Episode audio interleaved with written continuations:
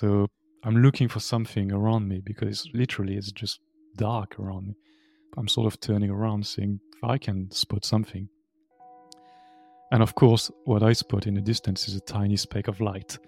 The moment I look at it, it grows larger, and I'm being drawn to it, and it's like I'm running towards it at the speed of light.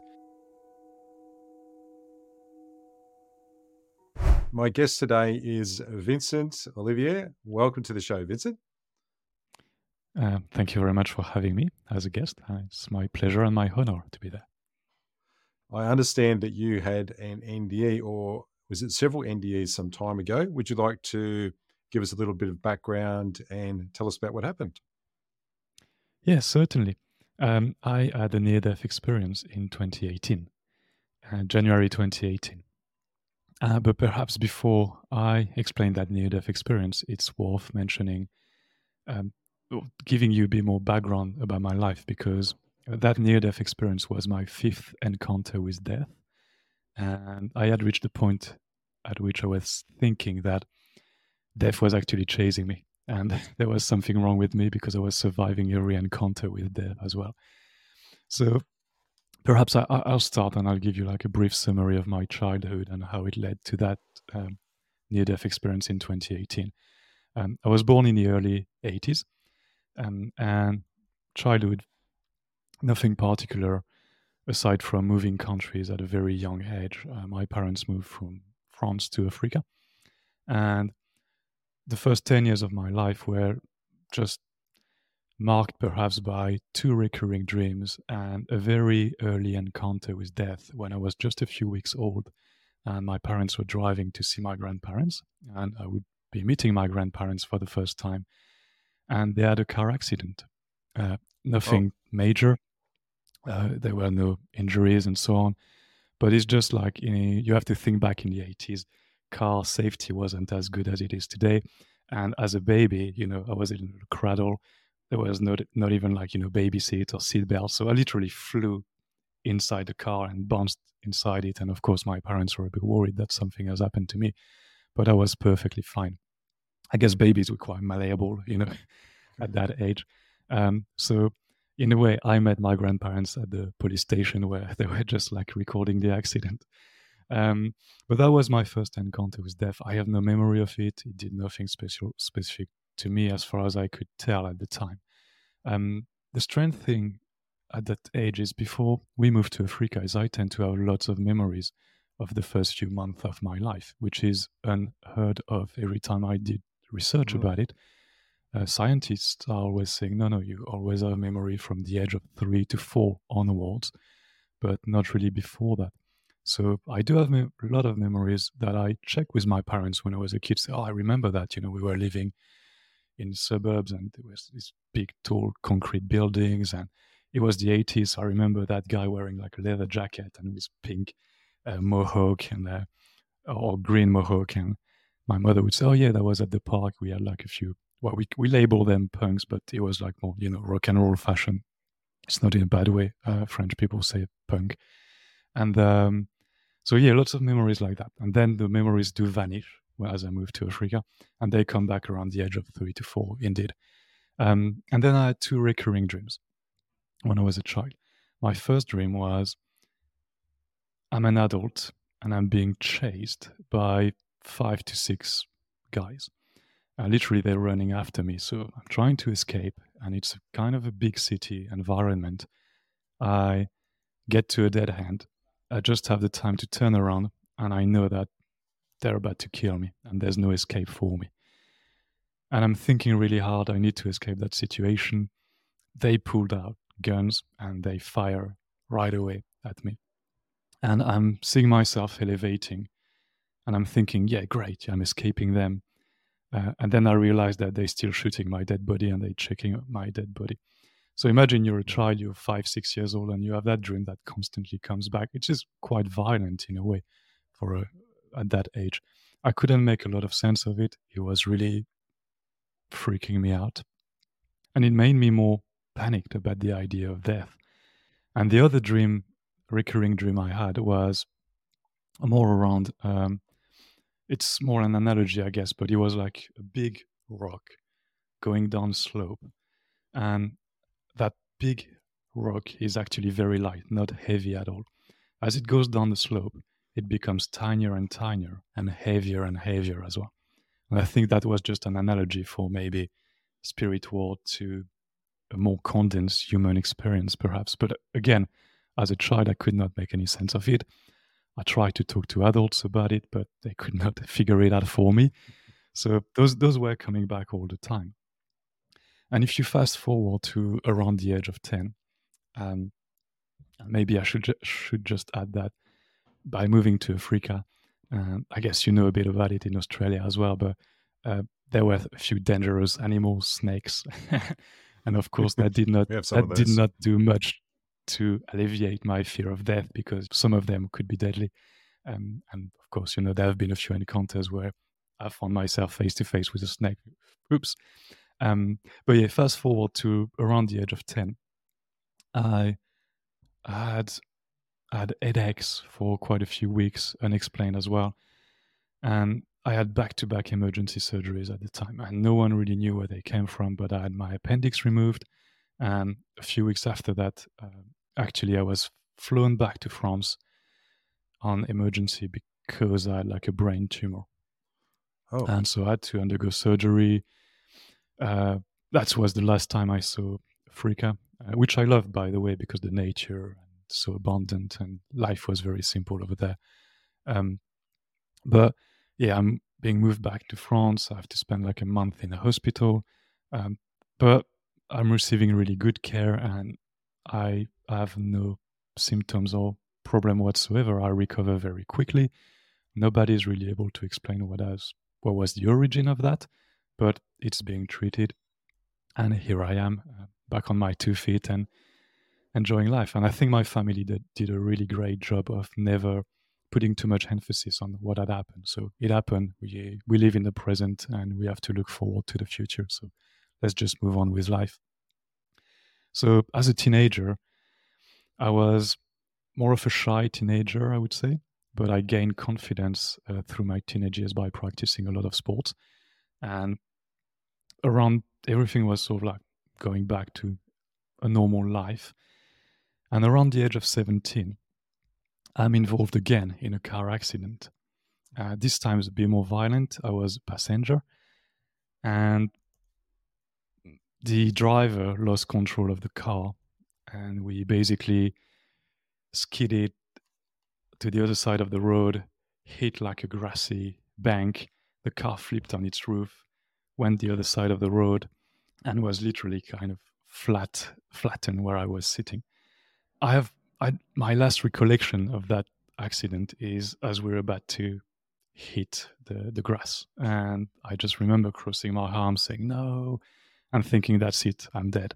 That's the end. It all goes blank. And then I wake up and I'm faced with the sky. And for some reason, I'm thinking, whoa, whoa I'm about to fall into the sky. and I'm just laying down on the side of the road. And the reason for maybe that thinking process was I could see a tire, and that was because the car was turned upside down. And I was just laying behind the car. So firefighters were around and um, paramedics and so on, just checking on us. Again, I was perfectly fine. Uh, I had a quick check in hospital and with the people around the car. Nobody was injured, which actually was kind of a miracle because I saw the pictures of the car afterwards, and where I was sitting was completely flat. So from the bonnet you could say, you could tell like there was a continuation of the line instead of having the you know the, the windscreen and and the roof. It was just flat, completely flattened. And I'm quite a tall guy because I'm six foot four. And I, I was thinking that's ah, how we escape that. I cannot explain.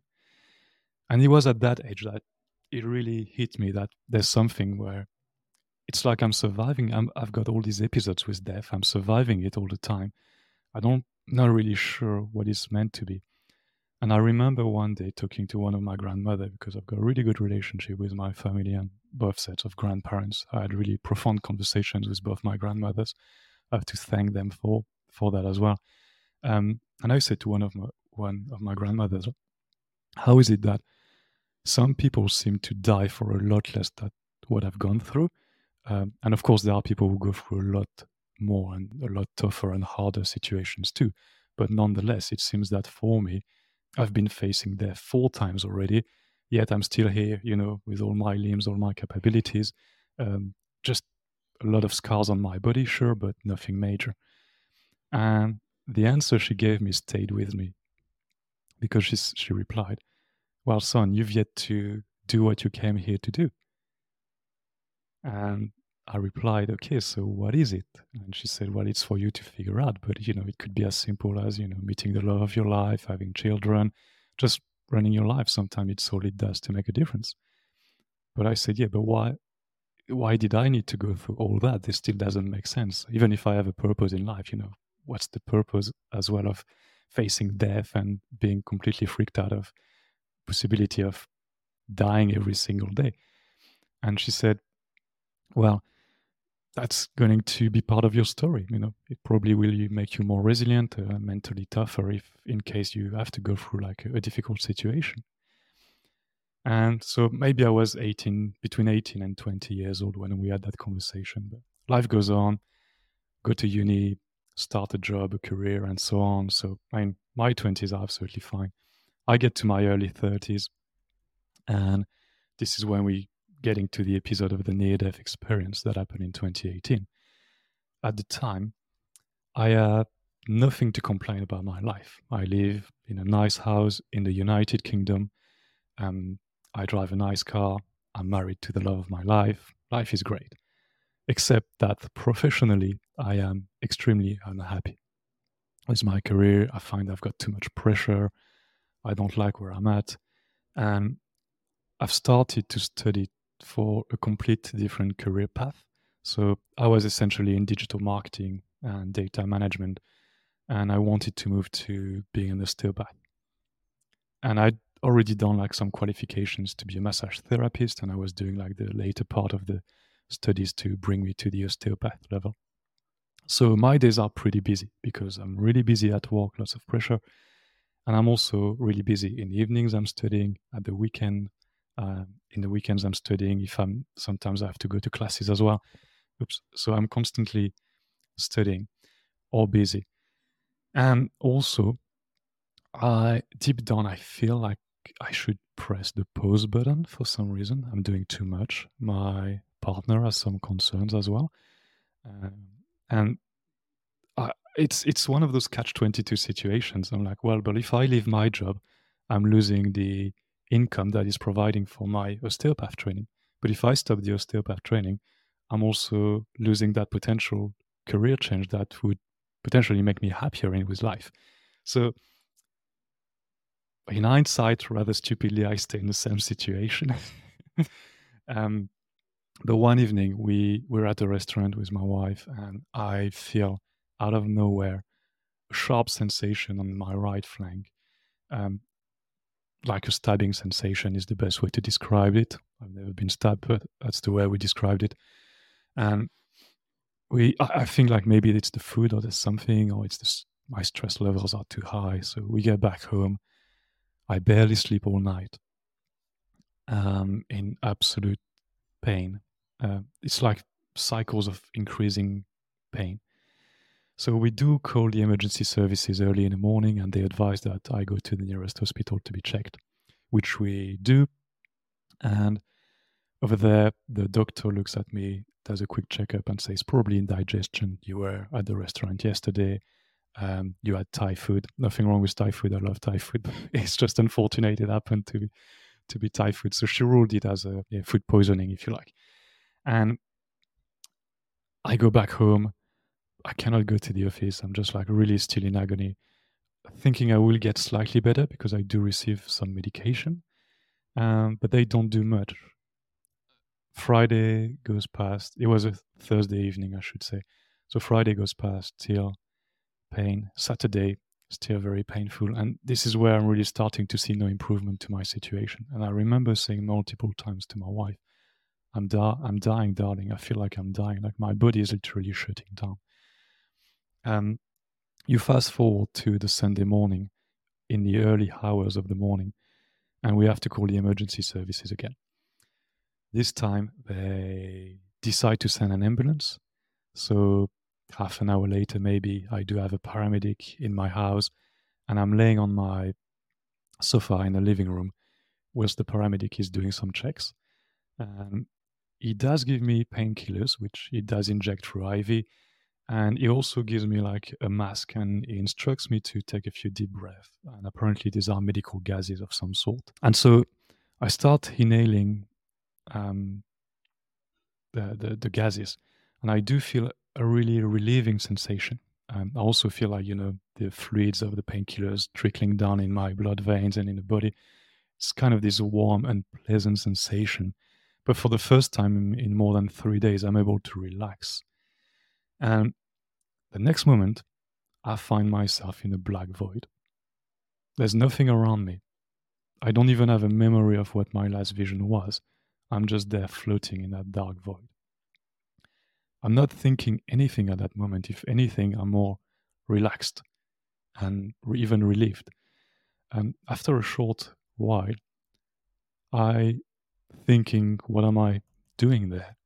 So I'm looking for something around me because really literally it's just dark around me. So I'm sort of turning around, seeing if I can spot something. And of course, what I spot in the distance is a tiny speck of light. The moment I look at it, it grows larger and I'm being drawn to it, and it's like I'm running towards it at the speed of light. And as I approach that sphere of light that's becoming larger and larger, I see or I distinguish uh, four beings within that light, and I can only see their shadows. So the light is so bright that I see dark silhouettes within the light. And I'm at the same time, what something really strange occurs to me, which is I do recognize those people instantly. And I know I have not seen them in a very long while, and I'm so happy to see them again. I cannot remember their face to this day. I just knew that I knew them from somewhere, uh, but that somewhere was definitely not this life I'm living as Vincent. And at the same time, this thought of my wife occurs to me.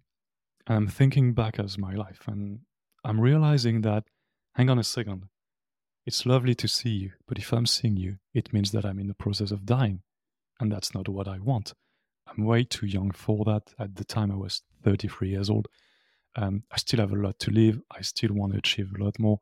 So, no, I don't want, I literally don't want to die. And I remember the words I said. It was a mix of French and English at the time. It just what came to me. And it really came from the heart. And excuse the language, but I just replied, no fucking way. Pas maintenant. And pas maintenant literally translate to not now. Um, and uh, so yeah, no fucking way, pas maintenant. And it seems like the beings within the light were not offended in the slightest. And the next instant, the, the light just zooms out from me, and I feel like I wake up in my physical body. I'm back in the living room in the house I was living at at the time. My wife is touching my shoulder, uh, very gently pressing on it. And I look at her. She looks really panicked on her face and I'm totally confused about what has just happened. And she asks me, Are you okay? I look at her and say, Yeah, I'm okay. But the first reflex I have is, Hang on a second, what, what has just happened? It's so weird. So I try, I grab the mask again because it had fallen on the floor and I inhale a couple more times. I'm trying, in almost in a scientific manner, to replicate what has just happened. Nothing happens. I don't go back to the dark void or anything. And then the pain comes back. Because literally for a short moment I was pain free and the pain in my body comes back and it's so strong at that moment, so hard that I regret my decision. Thinking actually I was much better when I was on the other side because I was pain free. Um, it was very soothing. It was very cush cushiony, I would say, you know, very very light, very comfortable, not being in a physical in that physical body, and so yeah, I try to, I to replicate it. Nothing happens. The paramedic at that moment, I did not notice that I what had happened because he was uh, turning uh, his back to me, taking notes on his notepad. But basically, comes back to me and says, "Hey, we need to rush you to hospital. It's really bad." So I'm being rushed to hospital, and this is something that then happens is I forget about the ND and what has happened, which I've listened to countless people uh, recounting their NDs. I've yet to find someone who said, I've forgotten about my ND. I think I had to focus so much on what was happening next that I just pushed it aside. So, being rushed to hospital, they do a few tests, and very quickly, doctors come to me and say, Well, um, you know, when you had your appendix removed uh, back in, in the days, I say, Yeah, 24 years ago. Yeah. Um, do you remember if it was like an emergency case or if it was taken in time? And I say, I just can't remember. You know, I was a child, so basically I went with the flow. My parents would know, but uh, right now is perhaps not the best time to give them a call. And uh, so he said, Well, listen, it probably was dealt with too late. And I think you have some complications due to that. So you might have to undergo surgery. But let me tell you, it's uh, quite a complicated one. But we, will see what we can do. So I said, Can we avoid surgery? Say, Well, we can try um, procedures to minimize surgery and let's give that a go. You're in good health, you're in good shape. So we can give that a go. Anyway, I'm being moved to a hospital room, and later that day, uh, a surgeon comes in and he says right away, Oh, I can take you to the theater right now if you want. Um, and we, you know, I can operate you. And I remember I had a sensation like a voice in my head saying, say no, say no, you can't accept that. So I'm pushing back, say, I don't want to have surgery, sir. You know, it's, I, I want to try other non-invasive methods if possible. And he's really insistent and pushy, but you know, well, I have time now, I have space now. So, you know, for me, I just, it's a couple of hours maybe and we're done. I say, no, no, I, I literally have had a couple of surgeries in my life. I know what it's like. I don't want to replicate that. As he left the room, I look at my wife and I said, I didn't like the look in the eyes of that person. Like there was an energy or something I didn't like. And she said, Sam, I, I just didn't like the vibe. So I spend the night in the hospital. The day after, that surgeon comes back again and still offers me to go for surgery, and I still push back. And we try non invasive method, but nothing changes. And a couple of days later, another surgeon comes in this time we really gel. We've got the same, you know, view on how we should conduct things and so on. So I'm being, um, I undergo surgery over there, and it's quite a heavy surgery because to give you a quick medical explanation, my when my appendix had been had been removed, the scar tissue had not healed properly, perhaps due to the brain tumor. Maybe the body was busy with a lot of different healing um, and it created what we call adhesion inside the abdominal wall. And basically, what it had done is it had, like, over time, stuck my intestine on my abdominal wall. And because my intestines could not move freely, they basically created a knot on themselves. Oh. And it's one of the worst situations. So it's not nice what I'm about to say, but basically, the surgeon opens you, opens your tummy, takes it out, uh, and ties it and puts it back in. Um, and funnily enough, for a few weeks after surgery, I could really tell that the, the, intestines were not in the positions they were before. it's a strange feeling. I don't know how to explain it any better, but that's how it was. Anyway, I leave the hospital and I've got this long road to rehab in front of me because literally any abdominal surgery that's quite um, intensive, uh, I could I couldn't lift like a, a kettle or a cup without feeling the pain. I couldn't close the curtains. I mean, there were many things I couldn't do in the first few days after surgery. So I was sleeping a lot and healing also emotionally and psychologically from what has just happened. And it took me a few months to understand what was going on. But all this, all this time, sorry, I was always thinking, well, there's. I just knew that nothing could happen to me when I was in hospital, as if because I had said no to dying, although I did not remember it fully, I knew that I would sail through the operation and the surgery and the rehab. Um, the the rehab went absolutely fine. I um, recovered a bit faster than what is normal. But what I learned a few months after surgery, when I met with my surgeon again, was the morbidity rate for that type of surgery is 40%. So it's two in five people don't make it through. And he explained to me at the time that because I was young and fit, he wanted he wanted to do more, uh, but he did not. He said, "I just li- literally did the bare minimum to get you back on your feet, on the basis that I could tell you were in very good sh- physical shape. So I knew you would recover quite quickly. So the road to recovery is about 18 months. Uh, the first six months you recover about 80%, and then it's like 10% the next six months, and 10% the following six again. So what really changed after the surgery, once I got a bit more fi- better physical health and energy, was for some reason I really started to push myself to doing more within you know my physical capabilities at the time, of course. But I was like, oh, I need I need to enjoy life more. Um, so I need to change job because I'm not happy in my job. And would you have it? Uh, a, a job opportunity just came, which was absolutely perfect for me. Required a bit more training, but I did that.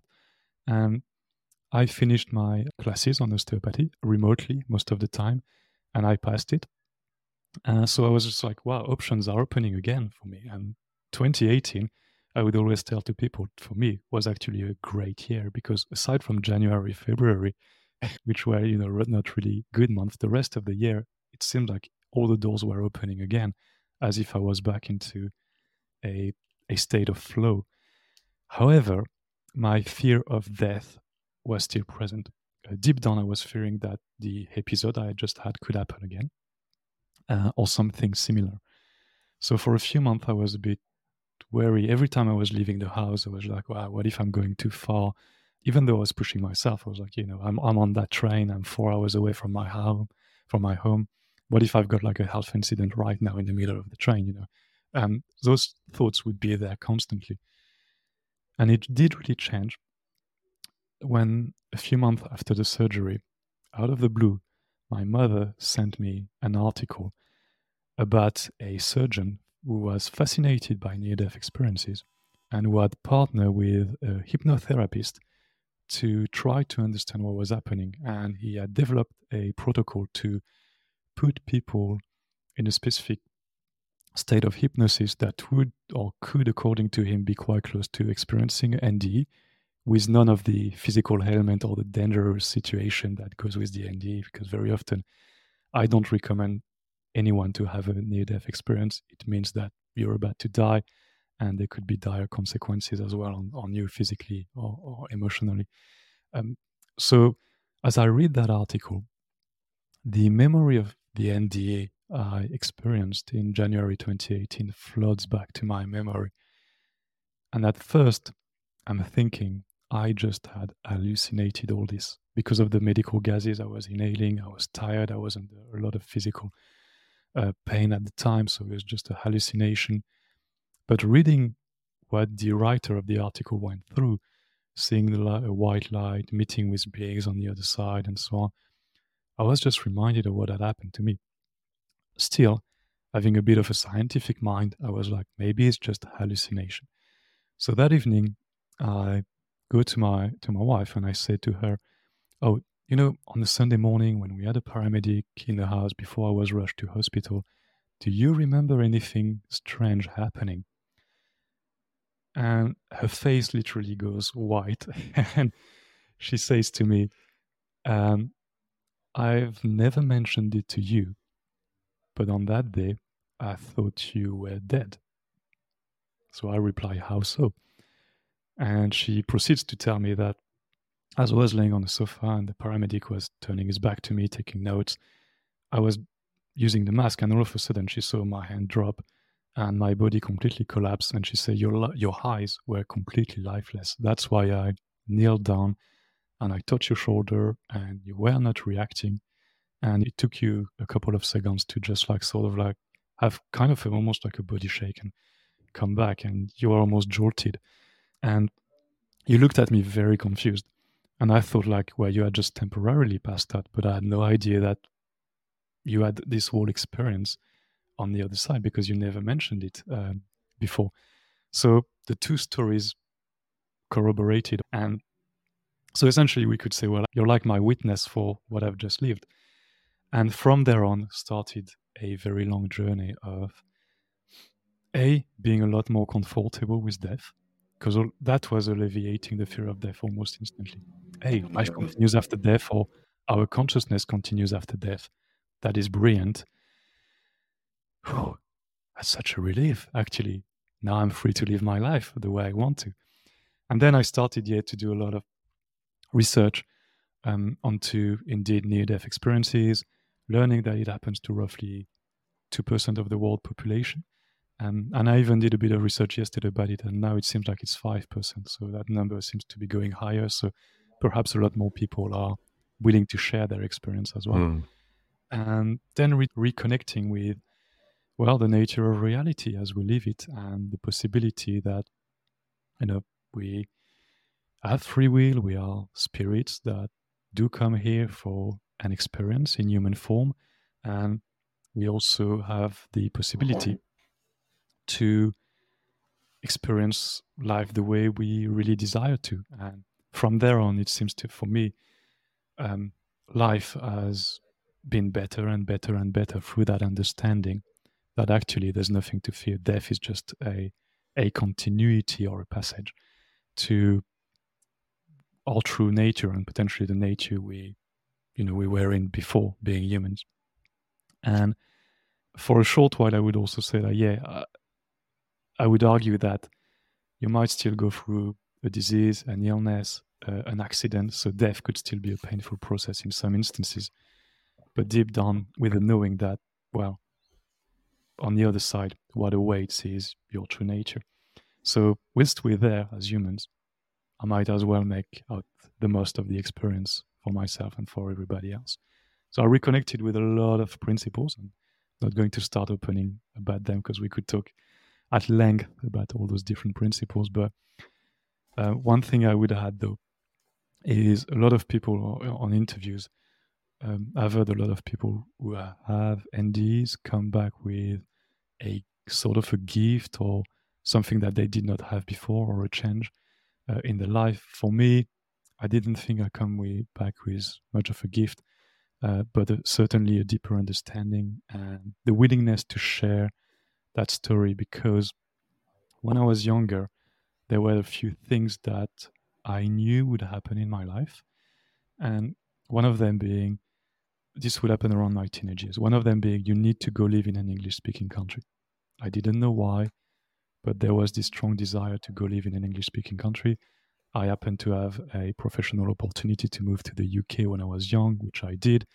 Um, and I reconnected to more stories like that. And one of the ways I reconnected to one of these childhood memories, desires, and knowingness was through doing hypnosis sessions. And during one of those, one of these hypnosis sessions, I met um, sort of a spirit guide, if you like. And that spirit guide said, Well, remember when you were a teenager, you had that knowingness that one day you would be writing a book. And you always thought that this book would be inspired by experiences from your own life. And I remember saying yes. Um, but I thought that this would happen when I'm much older, like in my 60s, because I've lived a lot and this is when I can tell about life. That being said, don't wait for it, write it now. And I was like, okay, but where do I find the time? Having a full time day job to write a book, and also I need, you know, not to do too much, not to burn myself out again. And the being said, don't worry, you know, just do what you have to do. And just like that, to tell you that quick story. Um, a few months later, I, through my new job, which was now more oriented towards legal advice, advice and so on, I did some qualifications, and I went to my employ- employer at the time and I said, um, "Now that I have these new qualifications, I should be paid more." And literally, there's quite a big salary gap, but I'm proposing you one way to do it. So, would you mind keeping me on the same salary but I'm working one less day a week. And I will use that one day to write that book. And it was a bit of a bold statement to make because it could go one way or another. Worst case scenario, it was no, and that's fine. Uh, but it was yes, absolutely. Well, a bit of negotiation on the salary side, of course, but uh, essentially, I got one day free a week. So, and I started to write the, this very novel that uh, got here which I've titled The Man Who Kept Dying. Uh, Vincent Ollivier is a pen name. Vincent is my real first name. Ollivier is just a, a name of my great grandfather. And the, the, this novel was just my way of putting into a story uh, everything that I had reconnected to in terms of um, my understanding of the spiritual world, the spiritual concepts that we can apply here as humans, as well as integrating as part of the stories some of the events that have taken place in my life. So the car accident I've mentioned to you when I was 17, it's a whole chapter in the book. I've got chapters about lucid dreams, which have happened to me a lot, chapters with encounters with snakes and so on. So it's a mix of story, but it, it is really inspired from my life at the end of the day. And so I published it earlier this year. And so maybe I managed to bring that idea that I would publish a book when I would be in my 60s, but like two decades earlier. so this is it. Okay. Thanks for sharing that story, Vincent. So I've got a couple of questions for you. Um, sure. Just while you're in the void, so this is a very common theme that I hear in NDEs, the the void uh, and the pinprick of light that you that you go towards. So before you saw that light, was there any? Did you have any other sort of sense? Like, could you see anything? Was there any? Could you hear anything? Could you feel anything? Was there a temperature? Was there any any sort of sensory input at all? So it feels like there was no sensory input or nothing at all. As I said, I had no thinking process at the time. It, for a short while, there was just me and my presence, if you like. And the I was thinking nothing, I was feeling nothing. However, I could say there was just one sensation, and it's a sensation of warmth. Literally. Like being really cuddled by a very warm energy. And nothing else that than that, at least for me. And yeah, I, that didn't last very long uh, for me. I know that there are people there have, are people who have like grand NDEs. Mine was very short in a way. I guess it could have been a lot more. Uh, that's what I'm trying to explore in the novel. What if I had gone and met with a being? What would they have taught me or told me? Um, but no, to answer your question, just that warm sensation of being enveloped in, in, that. A lot of people mention like you know a strong sense of love. I didn't feel it particularly. It was just imagine the vibration of her being very jerky. It was just like flat, calm, absolute calmness. Yeah, very zen. and the four beings, uh, I think you mentioned they were faceless. So you didn't have any faces. Were they short, tall? Anything more about different sizes? Different sizes and shapes. Uh, I could say I had the sensation that one of them was someone deceased in my family. Uh, although I said, you know, that I, I, felt they were not from this lifetime, but I had the sensation that there was one that definitely we had a family bond. So perhaps from another lifetime, I'm not sure. A feminine presence for sure. Uh, so one was shorter, more feminine presence. The other three were quite tall, and I could not really tell if they were more masculine or feminine. Um, but they, they, I don't think all of them felt human in their appearance. It's again the memory is quite fuzzy, but I could remember on the right side was yeah someone was smaller, feminine energy. The other three were more, perhaps maybe a bit more masculine, but taller, more elongated limbs um, but the one on the far left to my vision, I just cannot remember exactly. This one I didn't feel as much, but perhaps that presence was standing a bit more in the background. I'm not certain. But yeah, that, it's a really strange sensation. I would liken it to if someone were to knock on your door and you open the door and you physically you've never seen the person, but you know you've seen them before and you've known them from before, and you're like, oh, we have that connection, don't we? Yes, we do. Um, it's it's a strange thing, absolutely. And tell us a little bit about your lucid dreams because I've had a few of those. And how, how do you? Is it something that you deliberately tried to have occur, or did it occur naturally? What happened there? Um, I don't know how you got into lucid dreams. Did you try a method or something when you were younger, or was it just because for me, I had to try a method in my teenage years, and then they keep happening spontaneously, and I'm not really controlling when they happen? Yeah, it's kind of a bit of both. So I was reading somewhere that um, to to get to getting focus, the first step is realizing that you're in a dream, which hadn't happened for a long time. And then I had a few times where I was like, oh, I'm actually dreaming. And then at that point, then focusing on either my hands or the ground, bringing something into focus. And then that, that sort of then caused my, you know, consciousness to come fully, fully conscious during the dream. So the lucid dream then started. I followed a similar method because I was yeah, I don't know, I was 13, 14 years old, and with some of my friends, we had that conversation, uh, discussions about lucid dreams. And one of my friends said, oh, I love to do that. Apparently, you have to really think in the evening before you go to bed. Um, I want to have a lucid dream just before you fall asleep. I want to have a lucid dream. I'm going to take control of the dream.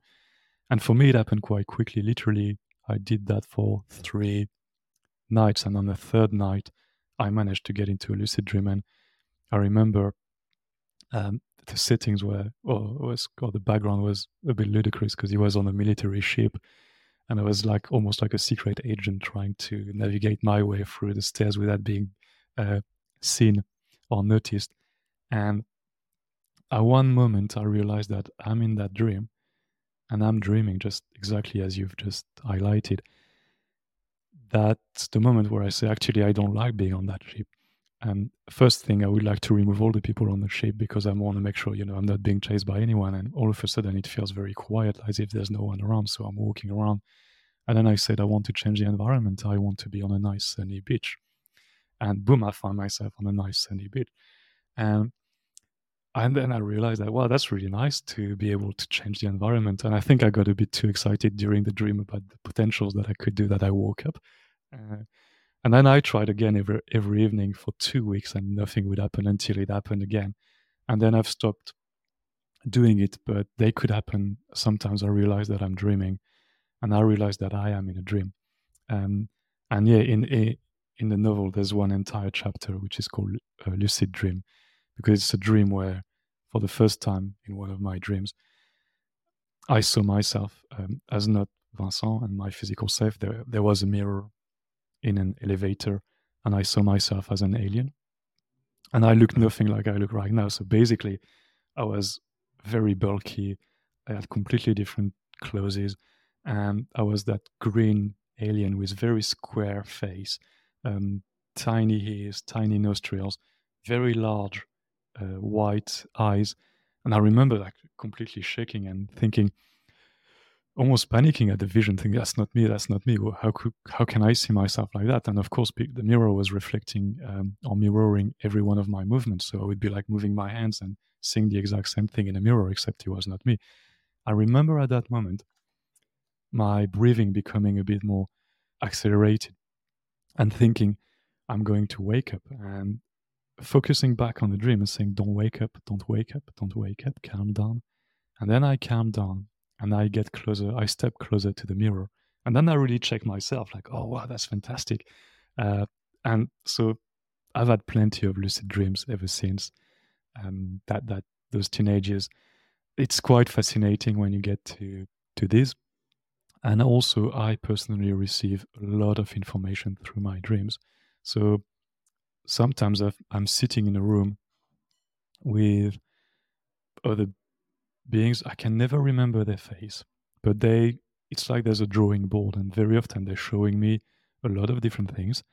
And i remember at one point early in my spiritual rediscovery or journey or re- of rediscovery um, there were all these mentions of the new earth you know we're shifting dimension we're getting to a higher frequency this and that. And i remember asking before going to sleep you know what's all about the new earth? And then I'm sitting at that table with that presence or that spirit next to me, and he, he or she explained to me what it was all about and started to show me drawings on the table. And the drawings are sort of illuminated, so they're alive. It's not like a simple sheet of paper where you, you see drawings, just like everything's alive and animated. And explaining to me that essentially, yeah, there will be a shift of consciousness the plan is that you know some people will not want to go through that shift, so will remain in you know their frequency. Uh, other people will move to a higher frequency, but it will be very seamless. People won't really notice in which frequency they are. You just notice that things around you do change uh, faster and for the better. I was like, wow, that's cool. So I did the drawing uh, when I woke up of what has what had been shown to me.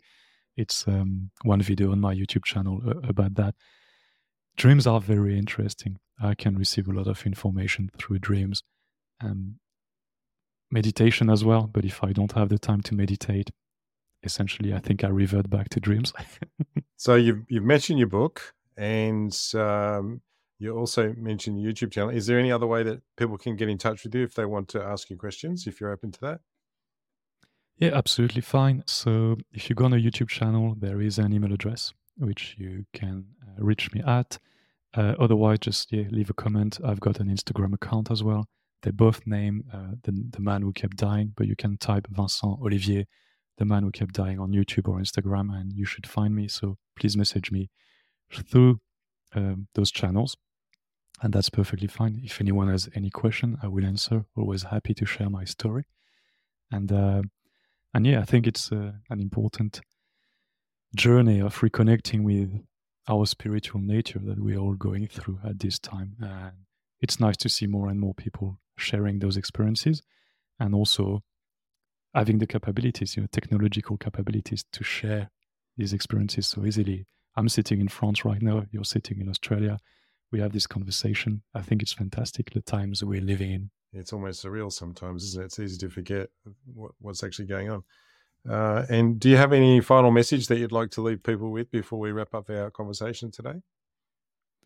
There could be a lot of messages, but perhaps I'll try to summarize it very quickly. So the the first one I would say is something that was told to me by one of the senior directors at the first company I worked at, and I asked him for a bit of advice in, in life, whether professional or personal. And he said to me, Well, it's something I received from another mentor, but I'm going to say it to you. It's not about what you do in life, it's about how you do it. And I would change it slightly from more of a spiritual perspective. And I would say it's not about what you do in life, it's about who you are when you do it. Because everything, as I've understood, come from a state of being. So the more you are and you're close to your true nature, the more you will see things aligned to that true nature of yourself. And as I've seen following my ND, it seems like I'm reconnecting more and more to purposes in life that I was meant to experience. And believe that the ND was really a wake up call. I wasn't as I was not going in the right direction. The um, second thing is, and it's it took me a long while to understand that concept, but we are all coming from the same point of consciousness. So essentially, you could label it as God, source, central point of consciousness, anything. But we all are God, so to speak. So we all have the, the same power and capabilities. We just playing the, ex- game and the experience of um, forgetting that we are that.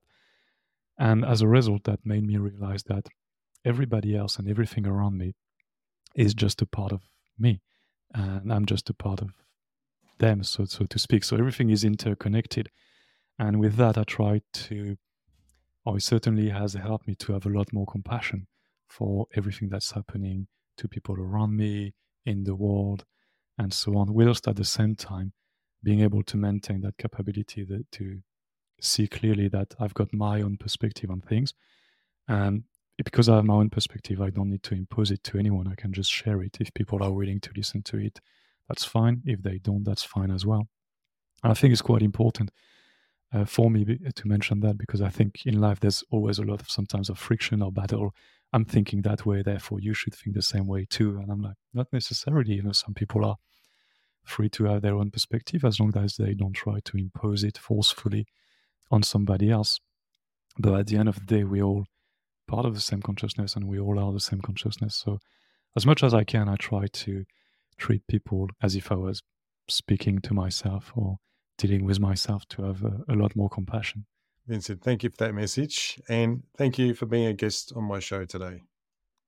Thank you for inviting me once again. Appreciate it. And um, it was a really enjoyable experience as well.